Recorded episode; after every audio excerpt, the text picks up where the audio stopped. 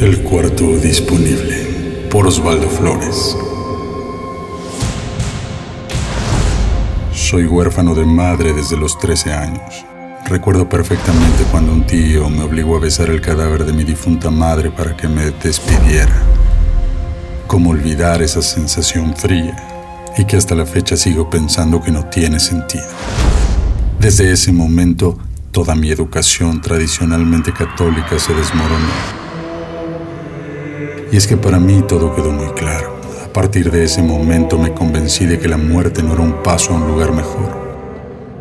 Me convencí de que la muerte era un eterno vacío donde tu conciencia ya no existe y pasas a ser solo materia inerte, un cuerpo más que fungirá como abono para la tierra. Años después me volví padre a muy temprana edad. Mi en aquel entonces pareja se fue de pronto y se llevó a mi hijo. Y ahí estaba yo, ni divorciado, ni padre, ni soltero, ni nada. No tenía familia ni rumbo, así que eventualmente tomé un trabajo para una empresa que me hacía viajar siempre para visitar clientes. Como no tenía un núcleo el cual llamar casa, vivía donde la ruta me lo marcara. Esa semana Puebla, Veracruz, Jalapa y otras 40 o 50 ciudades. En todas ellas me quedaba en hoteles, hoteles de todo tipo, moteles muy baratos, hoteles de pueblo, hoteles corporativos, no importaba. Yo solo quería llegar a dormir. En una ocasión, en Tampico, llegué demasiado tarde a la ciudad y no encontraba acomodo en ninguno de los hoteles de la zona más comercial. Había carnaval y la ocupación estaba a tope. Odio trabajar en ciudades en vísperas de fiesta los hoteles siempre rebosando de familias ruidosas y turistas que cargan hasta con el perro de la casa. No encontré acomodo y decidí irme a la zona roja de la ciudad. No era extraño para mí. Siempre me he considerado un hombre que le entra a todo y por ello he dormido en posilgas y en suites. Para mi suerte ahí tampoco encontraba alojamiento. Me tuve que internar en la zona del Triángulo, una zona de tolerancia. Por fin llegué a un hotel de mala muerte en el que el dependiente, un tipo torvo y nervioso, me dijo que solo había una habitación. La tomo, le dije, y casi le arrebato la llave de las manos. La habitación era exactamente como la esperaba. Un cuartucho de no más de 10 metros cuadrados en donde apenas y cabía una cama que olía a detergente industrial, una cómoda y un baño pequeño, digno de una biografía de Bukowski. Noté que encima del mueble había un periódico. En vista de mi lujosa habitación, solo le di una rápida ojeada y lo tiré al bote de la basura antes de irme a dormir. Me quité los pantalones y la camisa y me tumbé sobre la sábana maloliente. Lo único que oía era el tumulto a lo lejos de la gente del carnaval y de pronto algunos tacones que subían a otro cuarto. En el cuarto me mecía el sonido del ventilador de techo.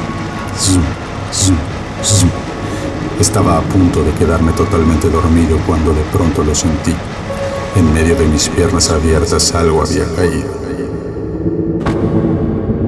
Fue como el ruido que hace un gato cuando aterriza de manera suave y afelpada.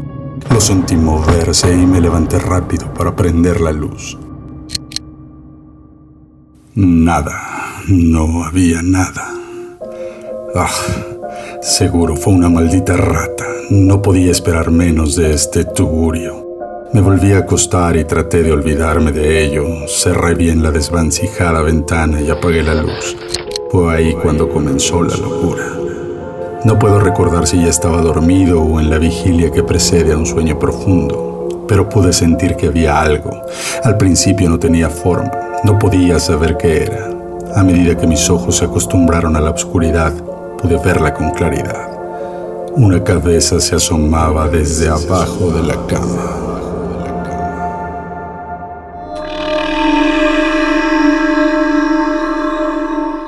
Parecía que estaba emergiendo de debajo de la cama y se levantaba lento, lento.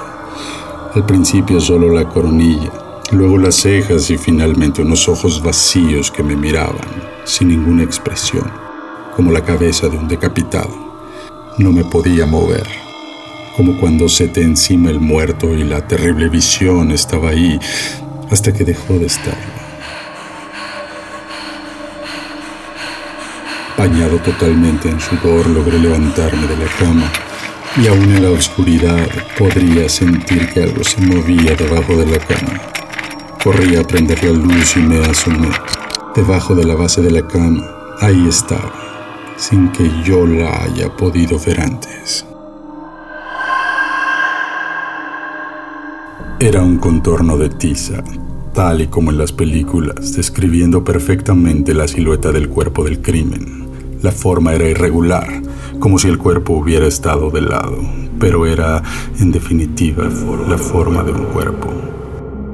A la altura de la cabeza estaba lo que fue el colmo de mi terror.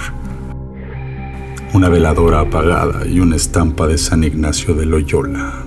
Y de pronto recordé algo que vi en el periódico que tiré a la basura. Aquí está. El titular enunciaba lo siguiente. Vendedor foráneo muere de paro cardíaco en hotel de la zona del Triángulo.